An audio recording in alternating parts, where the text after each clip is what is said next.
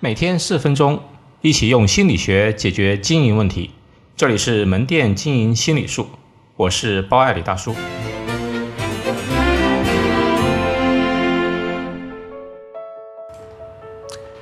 商鞅变法对管理风格的启示。说到门店的员工管理，到底是应该更严格一些，还是应该更人性化一些？哪种管理风格的业绩会更好呢？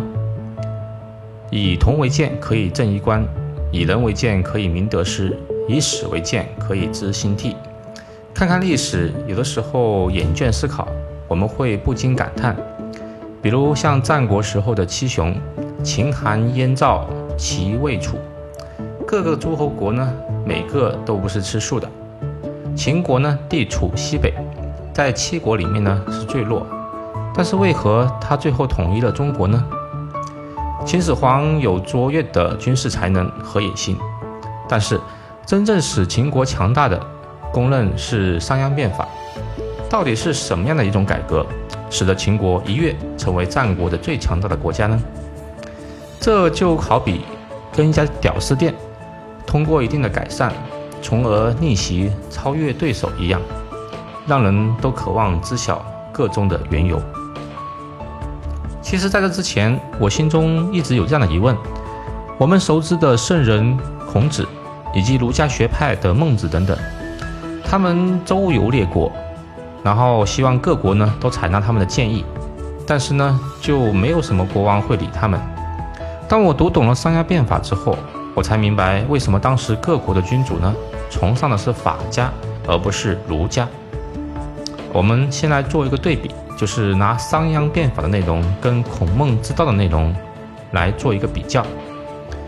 法家的商鞅变法呢，在政治上，它废除了旧的世卿世禄制度，突破旧有体制，官呢不再世袭，老百姓有能力就可以当官。在经济上呢，他承认土地的私有，奖励耕织，统一的度量衡。第三，在军事上。鼓励士兵呢，砍敌人三个脑袋可以升一级官。当官呢，只有一种办法，就是拿命去挣，上战场杀敌立功。在社会的治理上，严刑峻法，改革户籍。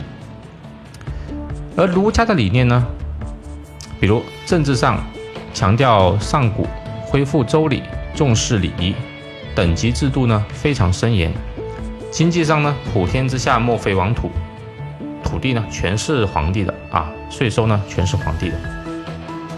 在军事上呢，讲究这个大同世界，以和为贵，尽量避免战争。那么在整个国家的治理上面呢，推崇的是仁义礼智信，老百姓呢要提高道德自律，国家实行仁政，减轻罪罚。从两种治国理念的对比来看，就容易理解为什么君主呢更偏爱法家了，因为在战国的时代。拼的呢就是一个实力，在这样的时代呢，孔子那一套的确不太现实。虽然仁义礼智信可以获得长久的民心，但是见效实在太慢。没等你把仁政推广下去，你的国家可能就会被灭掉了。所以呢，孔夫子只适合做精神导师，不太适合富国强兵。对于门店管理呢？呃，主管们一直都会纠结管理呢，应该松一点还是紧一点的问题。我个人呢，从法家的商鞅变法得出以下的启示：第一，要给予明确的利益，要使军队或者说我们的团队成为虎狼之师，必须有非常合理的晋升平台和利益好处。就像秦国将土地私有化，有了面包，大伙自然才有斗志。第二。打破论资排辈的旧观念，大胆启用新人，突破条条框框，谁能提升业绩就派谁上。秦国呢就打破了以往做官是世袭的体制，充分激活了活活力。第三，业绩上呢强调目标，强调反馈，强调进度，强调结果。就像秦国士兵以杀几个敌人的脑袋为目标，一场仗下来，每个人身上绑十多个脑袋。那种场面，想想都让人不寒而栗。第四，制度呢要完善和合理，要严格执行才有效率。秦国的法律非常严酷，虽然人民很痛恨，但不得不承认它非常的有效率。当然，最后商鞅也死得很惨，被五马分尸，因为实在太多人讨厌他了，因为他破坏了很多贵族的利益，所以壮烈牺牲。而孔子呢，则成了万世师表，说明啊，儒家比较得人心。而秦始皇呢，在统一六国以后呢，依然使用法家思维，暴政导致了民不聊生。最后短短几十年呢，就被项羽跟刘邦灭掉了。假设秦始皇在统一中国以后，马上行使儒家那一套，也许就不会那么快倒了。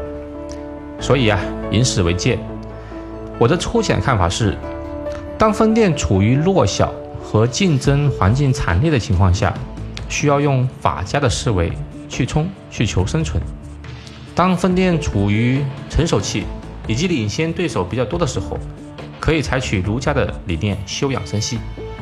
屌丝刘邦夺取政权后，聪明地融合了法家跟儒家两种思维，实行外儒内法，从而使汉帝国延续了数百年的辉煌。最后总结一下，人性是懒惰的，趋于安逸的，但人本性呢也是逐利的，为了利益可以牺牲一部分舒适。就像秦国士兵。当奖励刺激足够大的时候，甚至可以去卖命。过于强调和谐与稳定的等级状态，反而呢会使团队陷入官僚，人浮于事，总体会失去活力与冲劲。